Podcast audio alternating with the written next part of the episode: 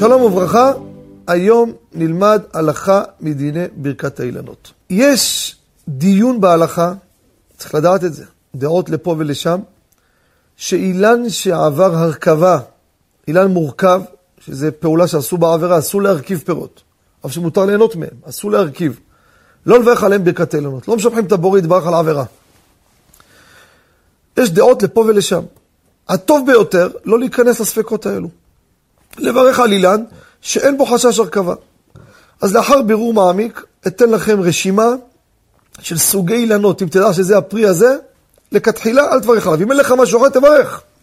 אם אתה יכול לברוח מזה, עדיף.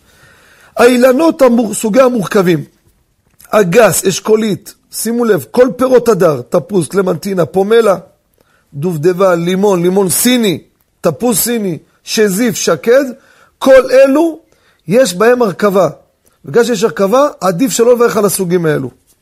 איזה סוגי פירות שאתה יכול להיות רגוע שהם לא מורכבים?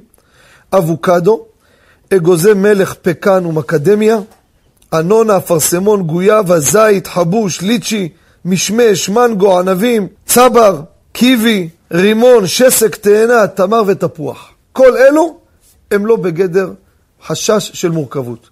לגבי שמיטה, אין שום בעיה לברך ברכת האילנות, אין חשש. ולכן אני אומר, אם זו הדרך היחידה שיש לך, זה מה שיש לך, אז, אז תברך, אין מה לחשוש. אבל אם אין לך, יש לך אפשרות אחרת. אומר אדוני, יש שם בהמשך אילנות אחריות, אילנות אחרים, שעם הסוגים שאני אמרתי, לך על ההוא שאין בו חשש הרכבה, וזה עדיף. תודה רבה וכל טוב.